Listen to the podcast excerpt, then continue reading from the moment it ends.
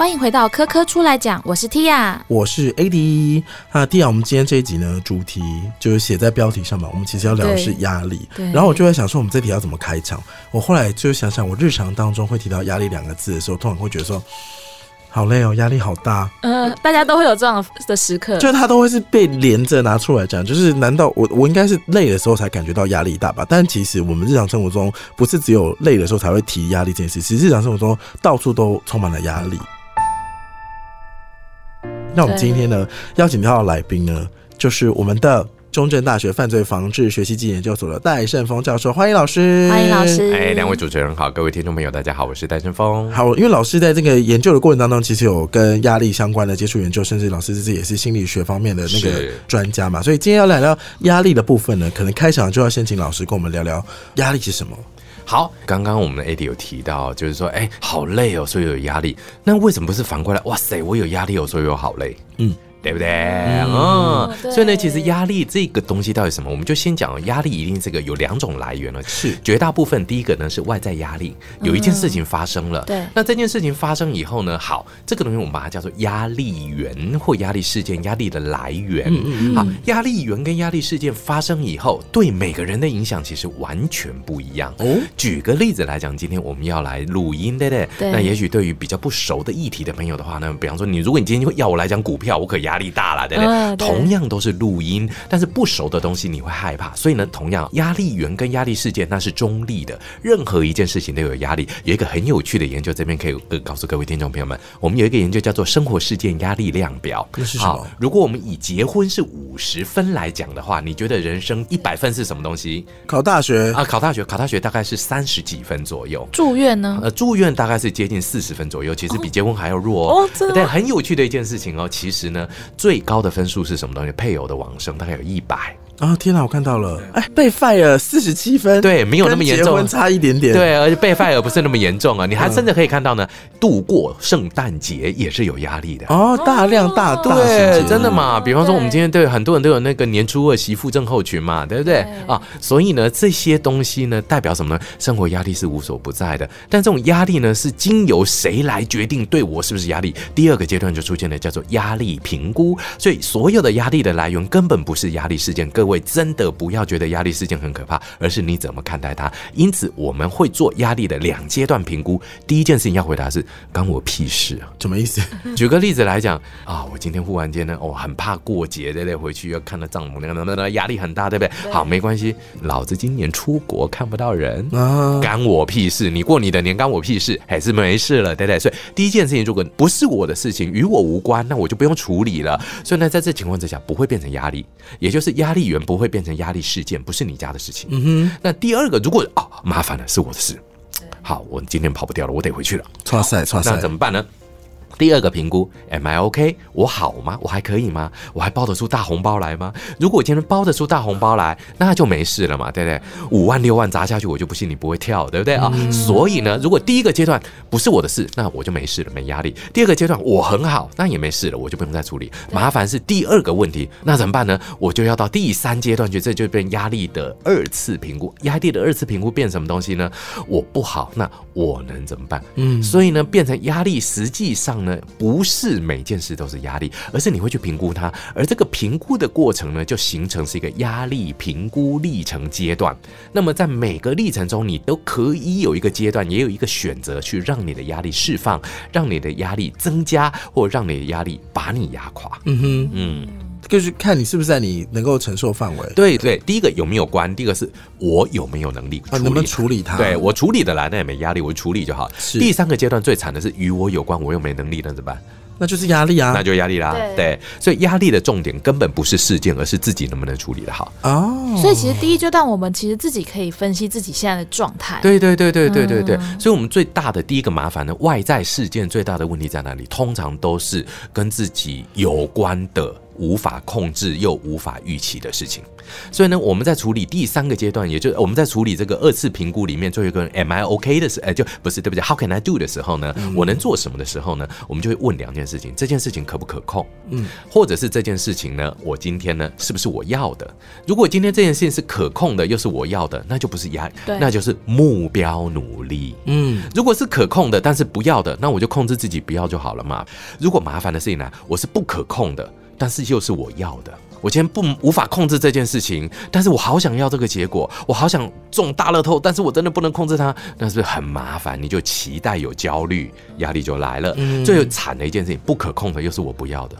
那可可怕了，哦所以到了这些阶段的时候，你会开始评估，你就要把自己去分类这件事情。所以我们以前都会讲说，压力的处理叫事件轻重缓急。其实所谓的轻重缓急这四个字，就是可控性跟我们自己的这个所欲性结合以后的结果。是什么呢？嗯，所以你比方说你今天轻的大概就是你很能控制的，又是你很想要的，那就放着就好，反正你自己就可以达得到了嘛。对那种很可怕的事情，那种你不可控的，又是你不想要的，那怎么办？寻求社会资源呢、哎、所以基本上我们就会从中间发展出最后一个东西，叫做压力因应策略。这边来讲就有两种因应模式。第一种阴影模式很有趣，叫做事件焦点阴影。老子跟你对了。我说跟你拼了，对，而且拼是什么东西呢？也就是什么东西呢？我们见招拆招，就事论事。我如果今天真的啊，比方说案子做不完，那我就做案子吧。我与其在那边烦，在那边大吃大喝的，那我不如直接做案子就好了。我就静下心来做好，这叫事件焦点因应。但事件焦点阴影压力更大，因为你开始做事，你会发现更难。嗯，哦，通常会这样，对不对？好，对对。所以呢，其实事件焦点阴影是很正确的抉择，但是很麻烦，而且很很痛苦难。对，你要直接去面对它。所以人们往往采取第二个叫做情绪焦点阴影什。么意思？暴饮暴食吗？呃，这是一种，另外的就啊啊啊啊啊拖延。该该该不对，该该该那边死叫活叫的那边，或者什么情绪发射啦，在无聊蛋乱打啦。可是这样超级常见的。对，那但是你们发现吗？情绪焦点阴影压力比较小啊，关我屁事！哇，我的老日本妈这就炸锅哈。所以呢，人们基本上常选择的是所谓的非理性的一个压力阴影，就是情绪焦点阴影。所以我们才会发现有很多的很奇怪的压力阴影的方式。你怎么搞的？你今天是吃炸药了？我有压力，你不知道吗？你压力关我屁事，你不去处理事情就好了。没错，但是处理事情会带来更多新的压力，但它会减低你的压力。所以实际上在这些部分的平衡上面，就是人们可以学的。这个就是外在压力所引起的。那另外一个就是内在压力，内在压力人也会有内在压力，人通常什么时候都会有内在压力？选择压力。嗯，哎，对那我们以前都会讲，哎我又不是小孩，我不要选择，我什么都要的其实没有人一定要选择，你的钱只能买一台车。对，好，那这时候怎么办呢？人的内在压力，内在压力除了这个选择压力之外，其实我们还有很多内在里面的自我决断的压力啊。那一般来讲，这些是弗洛伊德的说法了啊。比方说，我们今天要享乐，还是要现实，还是要道德比方说，我们今天呢，举个例子来讲，看到很漂亮的这个异性在前面。那我要不要发挥我本能的部分发泄？这那不行啊，那要跟人对，这个是犯法的。好，那你道德感啊、现实感就会抵住你，然后这时候你的内在就会开始产生一些内在的冲突。哎，我就是这么烂的人，干嘛干嘛干嘛的。那这些呢，这种冲突样态，平常大家比较不会感受得到，所以呢，其实它有些时候会变成内心的创伤的部分，的确也会有。那所以呢，基本上压力来自于外在跟内在两种的一个应对的一个途径出现。那绝大部分我们比较容易感受到的是外在这条路径，刚刚各位提到的有个事件，有个 something happen，然后内在这部分呢，其实相对来讲，大家平常因为它很内隐的，就比较不会感受到。其实，但是它对我们的人格或行为主态的影响是蛮大的。想到这边呢，我想要请老师跟我们聊一些比较日常生活的案例。是，就比如说我们在台湾的社会生活，是不是就常常感觉到人际关系的压力呢？嗯，其实台湾的确是一个我们算是集团主义的国家了啊。那所以在集团主义文化里面呢，我们会强调的就是同调，也就是集团同调性，跟大家做一样的事情。所以各位最近有一个很大的压力，请问你在捷运上你敢不敢拿掉口罩？敢哦，我也敢，对，因为 很热，对，因为就是要跟你不一样，因为很热对，那不哎是变成一个选择吗？哦，但是对没戴口罩有一阵子真的是一个巨大压力，因为明明，就说你可以啊好，我今天做了一件超级夸张的事情，各位，因为我今天其实喉咙有点痒痒的。嗯你敢不敢在捷运上面没戴口罩？敢啊，啊，敢，我也敢的，而且我还我没有对着人啦，但是我至少对着窗子，啊啊然后很有趣，旁边的人全部站起来走掉了。哦，真的的好开心哦！各位以后要坐位，对对，各位要坐座位。所以你就这样讲嘛，带身份证反过来思考，耶，我旁边没人了，以后我在上捷运绝对不戴口罩，我管你的。这老师处理压力的方式。对，可能这是我的舒压法，你可能会被打了。我跟你讲。对啊，那如果就是当下，如果那个人刚好没戴口罩，他可能压力就很大。对对对，所以其实我今天坦白讲，我第一咳真的是忍不住就咳出来，第二咳赶快手帕拿出来遮了。一定要啊但坦白讲，我也不敢了，对不对啊？这叫同调压力。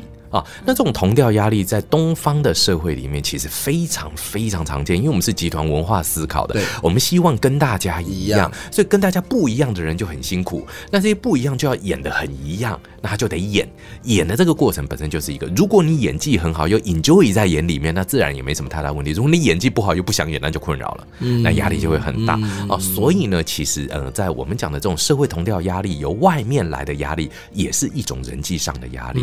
那多数人会很希望把这些少数人拉回来，走向正途，这种叫矫正同调压力。哦还有这个压力，有好能理解哦。对，就是说，你看，你看 你。你一说如果你要戴口罩，然后我不戴口罩的话，你就会想说那个人为什么不戴口罩？对你赶快带回来，你赶快带回来。对，或者举例来讲，比方说我们捷运上面左边能不能站人？对对对，如果有人不站右边，我就想说不要这样子。对对对，你就觉得你干嘛？你回来吗所以？这个时候压力反而在我身上哦。对，然后我们就会觉得说，你要不要去矫正他？所以很多的时候会讲什么正义魔人，其实那个概念来自于大家希望呢，其实我们的社会，尤其在东方社会里面，极度不喜欢异端分子。嗯哼嗯，所谓的异端分子，在东方的这种集团文化思维之下呢，它就是是偏少数的那一种吧。与其说偏少数，不如就说偏离了大家的认知常模，就觉得哎，你跟一般人就是不一样。那至于一般人是怎样，这很多人的定义就不同了。所以手扶梯不就站右边哈？对，有的站右边，在左边是管你的嘛，对不对啊、嗯所以呢，换句话来讲，这种我们呃一般来讲越传统的这种刻板印象越强烈的文化类型呢，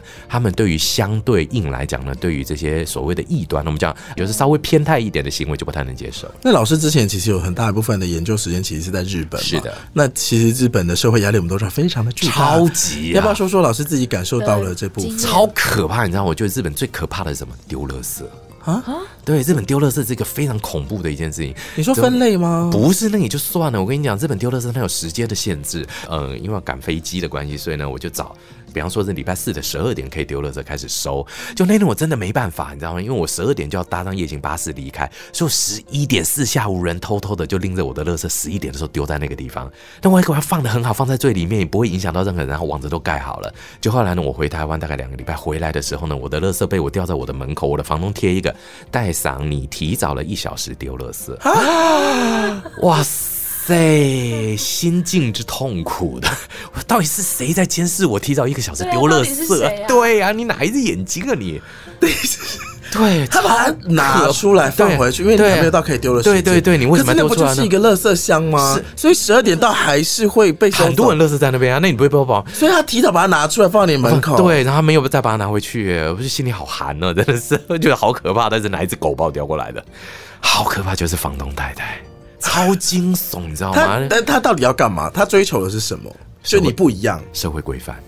哦。大家的认同，日文有一句话叫“暗默的了然”，暗默库留人就是什么？你我的默契，你怎么可以毁坏呢？就这不就跟读空气是一样的？对，阅读空气。对对，因为它的那个 rule 必须要去保护，所以我们就回到一个逻辑：越集团文化的国家，它的 rule 就越脆弱。为什么呢？因为异端的存在就会去触碰到这个 rule 的存这个规范的存在，嗯所以当这个规范被打破的时候，那原来乖乖守着的这群人呢，干嘛？哎，我白痴啊！我守我守我干嘛？那个贞节牌坊嘛。对不对？你懂那意思了哈。所以呢，也就是说呢，当我们今天社会是开放的、多元的、弹性的的时候呢，其实在这个团体周边最边边的时候呢，它就是一个柔软的样态，它是可以进出自由。对对对，那他们这样子会不会是因为这个规范，因为弱太脆弱，所以他们很多创作上，像我以前小时候有看过一部很经典电影叫《大逃杀》，嗯嗯，就是一群高中生被载到岛上，然后开始互相攻击，对对对，然后它里面那个就极其的血腥跟疯狂，嗯，对，但是他们跟现实生活中就是有时候就是又完全隔离出来，嗯嗯。这是他们压力的展现的一种方式。呃，其实很多人都会说，日本人可能在这些部分上面呢，真的有他们非常奇特的部分啊。那不过这个是日本自己的文化，我我虽然去那边待过、研究过、啊，但是也不能百分百的断定是这些造成的原因。但是我真的会比较认为的一件事情，就是说呢，当我们今天一个团体文化或者规范特别强的社区或社会形态的时候呢，其实整体来讲，对于里面每个生活的人呢，一旦他有一点点不太一样的想法或作为的时候，压力都很大。或者是比较现实一点，就是在日本的学校跟学院时期，老师有嗯对于他们的就是压力有比较有一些研究吗？呃，与其讲研究，不是说我觉得都很多都是生活案例，很有趣，这很好玩，真的可以跟各位讲，在日本呢是绝对不能趴着桌上睡午觉，那是丢脸的事情。那什么意思？对我们吃饱饭不是很舒服，是去像往后躺着嘛，对，那趴着睡嘛，对不对？很开心嘛，对不对？下午才会有精神。对，而且还要控制右边、左边的这个风纪股长还会查的嘞，对对，大家小时候都有这个经验。所以呢，我到日本留学的大概第二天开始进了研究室呢，吃饱了吃饱干嘛就睡觉啊？对对对，吃饱以后我就趴在桌上睡觉。结果后来呢，哇，引为怪谈，你知道吗？哇，戴赏竟然在我们的喝茶间睡觉，这成何体统啊？那我也没想那么多，怎么就这样？我就跟他讲说啊，搞得意的死哟，下午就很有精神哟。然后我就拉了我另外一个也乖乖的同学，他是大阪人，大阪人比较弹性大一点，在日本里面比较活泼，对对对。他也跟我趴着睡，一个人趴着睡呢，大家觉得是妖怪；两个趴着睡呢，另外还大阪人，就更更是妖怪。他们这家伙这两个家伙，最后想想不太对，再拉了一个东京人来睡，东京人来睡的结果，大家就、嗯、连东京都睡了，该应该没问题的。最后我们研究室呢，变成整个中午大家都趴着睡，对，可见午睡的习惯还不错。所以中午不能趴着睡，到底是什么概念？因为他觉得那是你生病，你生病干嘛跑出来传染给别人？你应该回家呀。啊，所以那个是生病的一个象当然，这征。个病恹我连恹啊，趴在自己的桌上都不行。那他们中午在干嘛？很认真的硬撑的呀。我也不知道他们中午在干嘛呢，基本上他就听音乐啊，或者就这样很像老僧入定，这样坐着在那边待在那里这样。对啊，那何苦呢？趴着睡多好啊，他还可以流口水。哇，这个压力真的有对，所以点大。但是后来呢，我们把它改过来了以后，哦对，然后呢，我们最后竟然在我们的那个谈话间的外面就写说，本研究室欢迎午睡，也是一个有趣的啦。对对对对。哦，我这边想请问一下，嗯就是老师在研究心理学的过程当中，嗯有没有针对一些压力或压力应对上一些有趣的一些实验？因为一般实验好像会有一些伦理上的问题，那我们要怎么去做这样子的心理学实验呢？好的，那其实压力跟压力阴影这些实验拿在人身上做，其实都不好了，因为都会有一些负向影响。所以呢，后来很大部分呢都是拿来对这个动物拿来做。来，各位听众朋友们，你来幻想一下，这个叫做什么呢？压力共轭实验。什么叫压力共轭实验呢？现在你抓两只老鼠，把它绑在两块木板上面。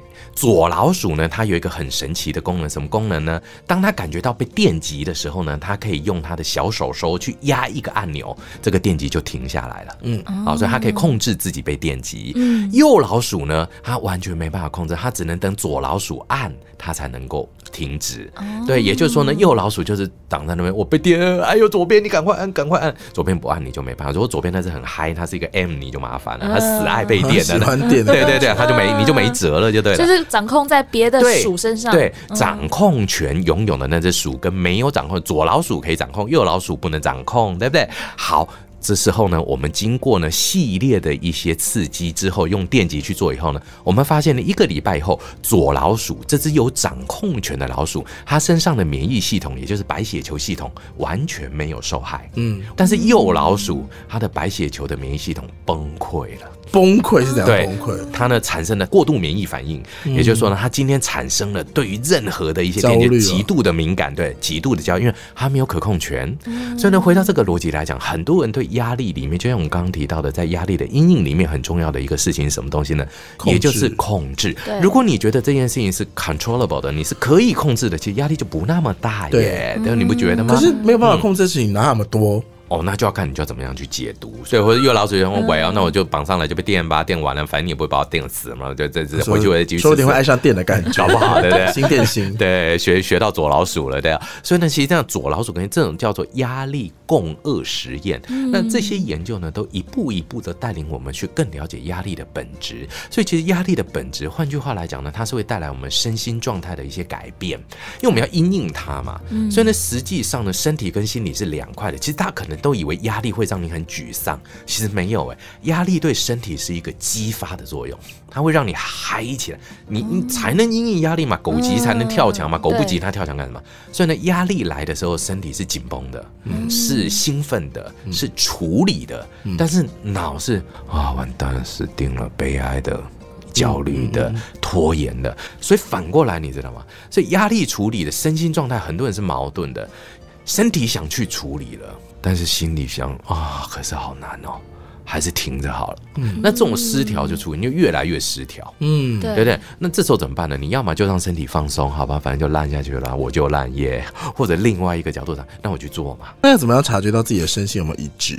这些时候，我们就会有一些训练啊，比方说身心调谐啦啊，或者就是说一些身心调整的一些能量上面的学习。那另外呢，我们也会觉得就是说适时的觉察自己的一个身心感受。我之前去那个，我不知道大家有没有体验过那种高空的建筑物，就比如说那五十楼、一百楼的，然后那种有那种。玻璃地板，然后走过去的时候，你看楼下的人就这样一点点，对对对，然后可是你脚下踩的是玻璃，很厚的玻璃，你也不知道它多厚，但是人走过去还是会震动。然后那时候大家最喜欢就是在那个玻璃上耶拍照什么的，唰了一吸。就是一开始走的时候应该没差吧，但当我拍完照之后，我发现。我脚动不了，然后我背全湿。对，我才发现说，我身体超级无敌紧张。其实没错。对，然后我那时候发现说，哦，原来我完全不知道我身体在紧张，直到我发觉我那个背已经全湿。对，而且你会很僵硬啊。对对对，表情都。我最后是爬着回去的。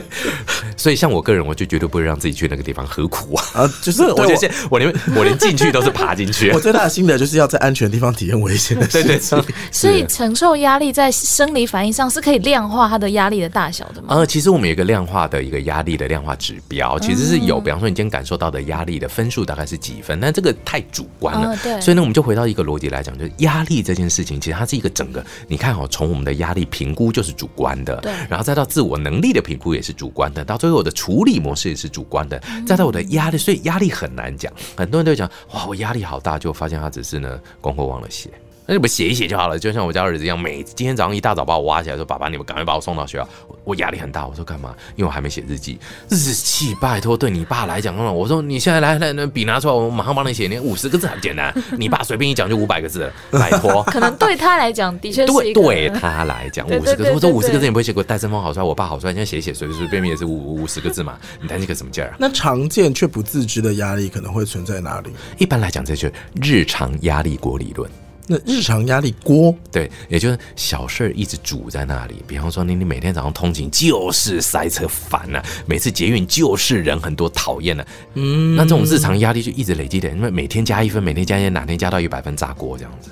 所以这种常见什么东西呢？日常的烦心事儿，所以频繁的人际关系特别容易发生这种事情。频繁的人际关系，比方说，我就是通常不满这个人，哎呀，你为什么要这样？啊，今天看一次，他牙膏就是来中间烦死，然后就明天又来一次，后天又来一次，等到一百次，看你哇就炸锅了，就哦，这个叫做日常压力理论。所以日常压力理论相对来讲是那种无形的，然后等到哪个导火线出现的时候，你就去翻旧账。那是因为你平常都在忍，对，对了，最后就不能忍。那对方不知道你在记这个，我们叫做压力事件簿啊，对不对？其实每个人脑中都有一本压力事件簿，真的吗？有，你说对于某件事情，对每一个人、每一个事件、每一个什么都有，所以大家的评估量表其实都不一样。嗯，所以很多我们都会建议啦，压力是要有适度的疏解。嗯，啊，那所以压力的疏解这个部分呢，其实也会是一个很重要的心理学处理的议题。真的吗？那。暴吃暴喝暴玩，这算疏解压力啊？这个是情绪焦点阴影，也就是他的确处理了某一些情绪上的压力跟焦虑，但他不是处理事件。所以，我们通常现在比较推行的是一个叫做新奇经验推展的正向心理学的处理方式。太长了，新奇太长了，对对对，太长了。Novel experiences 啊，怎么讲呢？也就是说呢，我们今天也许沿袭旧规去处理事情，最后没有办法处理的很好。哦，那我们是不是给给自己一些新的处理？事情的方法的跟思路去处理，也许成功，那你就开拓了，那你未来的这个行为选择权就增加了哦哦，对，那你举个例子啊，很多人都会觉得说，我们就以节节食减肥这个概念来讲，很多人会觉得节食减肥真是一条漫漫长路，那是种剥夺的感觉。那你为什么不去开发另外一个健康而又有趣的饮食方法？嗯哼，对，那你如果开发了那个健康而又有趣的饮食方法，还瘦下来了，哎，那你就新的选择权了。嗯嗯，我有一个。经验，就是是我记得以前在高中的时候要背化学，那嗯超级难背，对然后就会自己发明一堆奇怪的谐音梗，或者是一些就是嗯用一些歌词把它这样背起来，对然后就会自己觉得很得意这样。什么歌词啊？我也忘记了，但是就是我记得会做这件事情。哎，这是很成功的，真的。然后你就会有一点点的成就感，对叭叭叭对对叭叭叭就上去了。所以呢，其实这些成就感建立在什么？请各位一定要记得主观的成就，主观的，你不要太在。意别人觉得这个东西是什么，反正老子觉得有效就好了。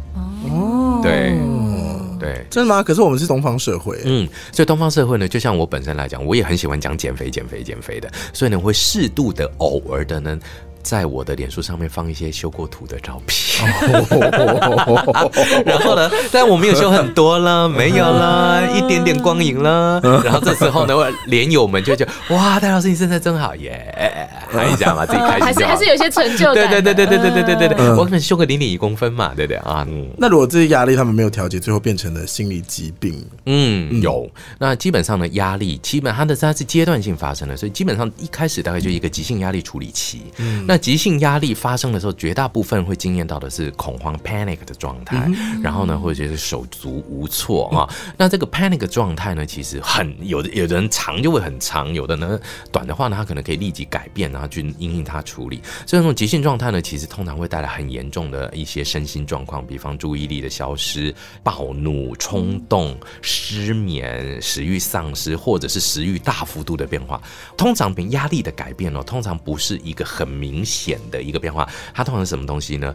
跟正常来讲变得不正常，所以与其来说呢，应该举个例子来讲，你原来是睡很少的，忽然变得睡很多；你原来睡很多的，忽然变得睡很少，这种变化其实是压力的一个改变，也就是压力造成你的变化。那急性期过了以后呢，你可能就变成压力的低档期。那这低档期比较常见的就是它成为你心中抹不去的痛。那我觉得这个例子，我觉得真的很可以跟各位举例，这是我的日本指导教授曾经跟我说的，你真的要知道一件事情，博士论文就像阴天一样。再怎么看到天气好都没有放弃。哪一天你的天空会真正闪亮呢？博士口试结束那一天。所以我在日本看了六年的樱花，没感觉。但是什么时候呢？二零零六年一月四号那天，我的论文口试，樱花有颜色了。那天还没开樱花，还下大雪呢。我跟你讲，下大雪，好冷哦。但是我论文口试通过，下午四点通过，天色已经微暗了。透过微微的夕阳，我看到大雪飞落。哇塞，如樱花雨一般的美，我从来没有看过那么美的雪。我站在雪地里面，我也不知道是笑还是哭。终于这是发疯欸对，这可能哇呀，东尼红带有呢，这真的是日本真呢，的真的好美哦。原来就像大家心中讲的，日本真的好美哦，就是那一天。对，我觉得深陷论文地狱的人们应该都有经历过这样的一段也。就是什么呢？压力过的那一瞬间，真是美到顶点。对然后那时候日本就有一个他我们的老师跟我讲你有看到了？我说看到是，我看那叫什么呢？它叫做呀大，就是做完了的天空蓝，雨过天青云破处啊，对不对？龙纹通过了，雪花雪花变樱花对，雪人家是花变硬吹雪雪吹樱好美啊的那种感觉。在那天之后，我真的觉得哇，我爱上日本了。在那之前，日本他妈 压力这么大，对那我可以分享也是朋友的经验，就是那时候他遇到了车祸事件，嗯那好在双方都没事，只是因为车祸要 pending 一段很长的时间没才会处理很烦。然后当车祸事件发生之后呢，那一段时间他就是就会有呃聊天聊一聊的时候，我就发现他手在抖，但他不自觉他手在抖，嗯或他有时候讲话突然间会变很大声，嗯对，就是类似这样，嗯然后他 PTSD 啊对，然后瘦超多，对对对然后就说怎么了？说嗯，就突然间瘦很多这样，可是他还是可以跟你正常对话，对对对，嗯嗯这种 PTSD 就有压力创伤症候群嘛，哦，那就基本上来讲，重大压力或者是持续性太多的，持续性很长，那它已经没有办法处理，就产生这个生理的样态 PTSD。那 PTSD 呢，其实它的来源其实蛮多的哦。那其实最可怜的一种 PTSD，台湾曾经发生过。是什么？啊、举个例子来讲，那个九二一地震之后，也有很多的救灾人员看到这么多的人就这样子的离开，那产生创伤症候群、啊。所以呢，其实呢，生还者是一个很辛苦的一件事情，他会觉得我为什么没有跟他走？虽然我幸运留下来了，但是我留下来好痛苦，你怎么不带我走？老天爷，你怎么怎么不公平？那我留下来那么痛苦，你带我走吧。这些 PTSD 都是我们要去注意的。我有看过一篇文章在聊说，就是自我了结生命的的家人们是是特别需要被关注。对，没错，那些家中经历过自杀的的一些家人们的生存家人，因为他没有地方去归因啊，我挚爱的这一找不到半呢原因啊对，那他他自杀了，我能怎么办？那。对对不对？哈，那那种感觉其实很，所以呢，我们都会发现呢，刚刚我们那个呃 AT 讲的很好，嗯所有的压力源最重要要找什么东西？归因，嗯，attribution，、找到原因，你才能够治标又治本。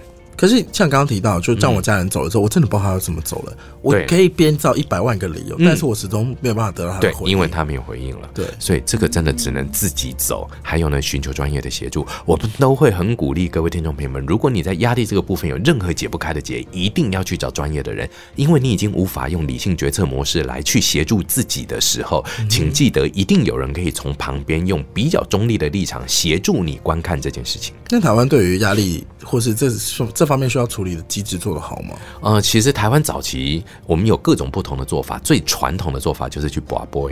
嗯，现在还有啊，对啊，宗在也有啊。教对啊，对，或者去，或者就是跟着绕境一下，回来就觉得一切顺畅了啊。那那 OK，这是很重要的心灵支持力量，完全支持。嗯，也就是说呢，传统力量的确对于身心灵的一些能量的补充是有大大的帮助的。嗯这是第一个，我们可以支持。但是呢，随着近代的心理治疗、心理咨商的这些专业职能引进台湾，而且获得长足的进步以后呢，我们更鼓励各位听众朋友们呢，您可以去找的是专业的心理咨商协助。那如果说你自己已经没有办法处理的话，我们也可以请您的家人呢带您去做这些临床的服务或精神科的诊断。那在一定药物的协助以及呢我们的精神临床心理师的横见或者是判断，咨商心理师的一些技法的协助之下呢，慢慢慢慢的让您从这个压力中间理清事件本质。那我相信呢，渐渐的您可以获得您自己要的答案。嗯嗯它会是一个缓慢的、慢慢进步的过程，那可能是比较主观的，自己会知道。应该是这样讲，它应该是一个慢慢的进退、进退、进退的过程。哦进退的过程对对对，哦那你说一直进步，我们毕竟不是嗯生理疾病，对它是一个进退、进退、进退，就是找答案的过程，或者就是说找方法的过程。我哦，我想分享一个，就是关于我自己面对压力的那个经验，就是比较明确感觉到压力的时期，可能是在当兵的时候，就是你每每段时间早上几点起来，晚上几点睡觉，然后要回报，放假的时候不能怎样，然后在部队里面要按照什么样的规定，对我来说那件事情就是非常的痛苦，因为有很多的 rules。嗯，但是我觉得后来事后回想，不管是当兵，或是以前学生时代为了要考试那种每日每夜，你知道投入一个东西的东西，那他们最后有个解法是，就是考试会结束，然后兵役期也会结束，它是有一个嗯尽头的。对，对，可是像刚刚老师讲的，比如说我的论文，嗯，我不去写它，或者 T I 可能也是，就是要写论文的时候，你总是会卡住嘛。那可可能大家都说两年博士毕业，从来没有人。从来没有听过顺利两年就毕业的。嗯我说我的朋友们啦，但你可能不管是二三四五六年，就是最后可以结束的时候，中间那个看不到尽头的那个过程，大家要怎么熬过？呃，其实呢，我觉得我当时啦，我的经验上来讲，就安排进度。嗯，你一定要给自己在看不到尽头的部分的时候有插入的选择。就是说呢，我们今天呢，比方说我们今天可以先完成一个小报告，然后累积点数。那我觉得以目前以我升学的经验来讲，它是一个点数的累积。那如果有一个点数，你就距离目标更近一点，那你的压力可以缩短一点点。啊，所以呢，从这个角度，所以呢，如果说您今天没有办法从公的公式这样来规定来去得到这样的一个满足的话，你可以自己给自己设定一个小小的目标。好，那这个目标达成了，那你记得要给自己什么东西呢？一个缓给的机会。嗯哼。那举个例子来讲呢，有些人比方说这样减肥好了，嗯哼，但也是一个漫漫长路嘛，就很远。那好，那我们减了一公斤以后呢，给自己稍微休息一下的机会对对对，或者怎么怎么类似这样的一个部分呢、那我觉得在压力的调试上面来讲，很重要的一件事情是来自于弹性。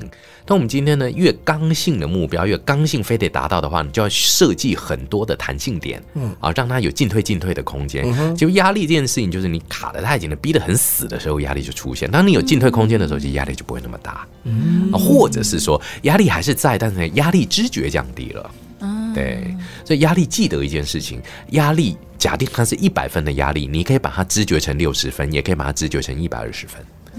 我分享一个我自己面对压力的方法好了是，就是说我会想象我现在自己是一个什么样的状态，嗯，然后我是一个旁观者在看我自己的状态是什么一个样子。嗯嗯然后曾经有一段时间，我自己想象出来，我那个时候是有一点一直在绕着一个同一个圈转一个画面，然后我就会想说，那我要怎么帮助这个人？是对，然后我想象的方式就是我想要把它捏起来，啊然后把它晃一晃。是，就是让他不要一直在那个圈圈就是圈圈里面绕。对，嗯那我觉得这样子的思考，就是跟自己有点像对对话，或者是自己想要帮助自己的这种状态，我觉得是有帮助到自己舒抽舒缓一些。离嘛，嗯。呃，对，有一点哎、点。其实你这个方法啊，在我们的这个智商心理学界里面，也有一些学派会用，我们叫空椅法，也就是说，你呢把自己坐在旁边以后，跟这个自己对话。然后我看过，对空椅法，就是然后你可以坐在不同的椅子上，就是用不同的角度来去跟自己。对话。那这样的一个方式呢，其实很多人觉得你神经病啊，神经病对这个空气讲话。但是换个角度上面来说呢，会给我们一个机会，就是说，哎，我们是不是可以看到不一样的自己？对，那我觉得不一样的自己这件事情呢，它就是一个弹性啊。所以呢，有一句很好玩的话，就讲说呢，其实呢，当人生走完，嗯不要到最后啦，事件过完以后呢，你再回头看，其实根本就只是小事一件。嗯，对，因为过了。任何过去的事情都其实都不是压力，过了过了对对。但是任何过不去的事情，你担心什么啊？反正都过不去了，对不对啊？还是很烦啊。就是烦啊，但是就过不去了嘛，不然怎么办嘛？想到会觉得啊，还是 对，那过了就过了嘛，那过不去了，那算了嘛，就这样子了嘛，不然人生呢？对不对？好，所以呢，这些都是情绪焦点阴影，都不是实际的阴影哦。哦，嗯就没有在真的处理，对，真的没有。处理它嘛？对，嗯，所以写论文写不出来，其实还是要还是要还是写要。写，还是有写这个动作，你才有可能完成嘛。对对对对对，那完成了你就会享受写完了的快乐。那写完了下一篇又继续再写，烦呐、嗯，我是没有念啊，所以你们要加油哦。那另外还是想聊一下说。呃，我们社会上会对于压力应对能力没有那么强的人，可能给他什么草莓族、玻璃心，嗯，对，甚至可能高敏感族群不是这个分类啊，但我觉得对于压力比较敏锐，可能也是这个族群嗯有的特色之一。那老师对于就是社会上给他们这样是不是有一个标签嘛？嗯，我觉得这是不好的啦。哦，你们草莓族啦、玻璃心啦什么那个，或者诶，我觉得，但这个另外一个角度上面来讲，就是好像方便大家在沟通的时候有个话题，但我不认为这是一个正确的做法啊。也就是说，每个人对于压力本来就主观的嘛，所以草莓族到底哪里在草莓？其实我们也发现，现在年轻小朋友们，我们说他是草莓，其实他的草莓的定义基本上是来自于我们这种 LKK 的定义，但年轻族群的朋友们的草。他根本不是草莓。老师现在的族群其实真的不知道 LKK 是什么。对，太敏感，所以我已经太 LKK 了，真 的。对，所以我们太老 Coco 了。所以呢，换一句话来讲呢，现在年轻族群的创意，它的弹性远超过我的想法了。我们就举例来讲，我们以前呢，什么哎，电脑软体什么找不到干什么干什么，那可紧张死了。然后呢，就会想要去光华商场买大补帖，这些大概都没有听过的一些历史名词哦，了，对不对道，？我知道，对，啊，我知道，我知道，露馅了，露馅了，对。那现在没有，呃没有。有时候我在上课啊，同学拜托，老师不会，趴上了就解决了。好，所以其实我们就看得出来呢，弹性的处理，也就是说呢，你有越来越多的适合这个呃社会上面的一些随时与时俱进的一些样态的一些生活技能的时候，你的压力的处理模式就开始不一样。嗯我听起来其实真的要很主观。对，其实压力就是很主观的，那你处理上面也是一种主观的能量。所以呢，整体来讲的话呢，有一句话讲得很好了，庸人自扰。但是呢，不是庸人自扰，我应该要把这句话反过来，能人自扰，能人自而不是庸人呐、庸人哪会扰？庸人就对，庸人自睡了，睡了就是没事了嘛。是 啊，是啊，算了，随反便啦。对，反而能人自扰啊。我说我怎么我怎么没办法？对，我怎么没做好？可恶啊！我今天是个教授，怎么这边讲错？我们讲什么什么什么？哎，算了啦，讲错就讲错了。啊，不行啊，不行啊！哇，老师真的放得很开。好，今天还是非常非常感谢老师来这边跟我们聊到这么多。最后，最后，Tia 还是有些资讯要告诉大家。好，大家想安排舒压的旅游吗？科教馆和其他馆所呢共同推出优惠的联票，像是呢跟海科馆有个姐妹馆的联票，跟邻居天文馆还有儿童乐园有三馆或两馆的联票，以及呢跟阳明山的中山楼也有轻旅行的联票，可以让你玩得开心又省荷包哦。好的，同样再次感谢这个戴胜峰教师来到这边跟我们分享跟压力很多很多的事情。那科科出来讲，我们就下次再见喽，大家拜拜，大家拜拜，拜拜。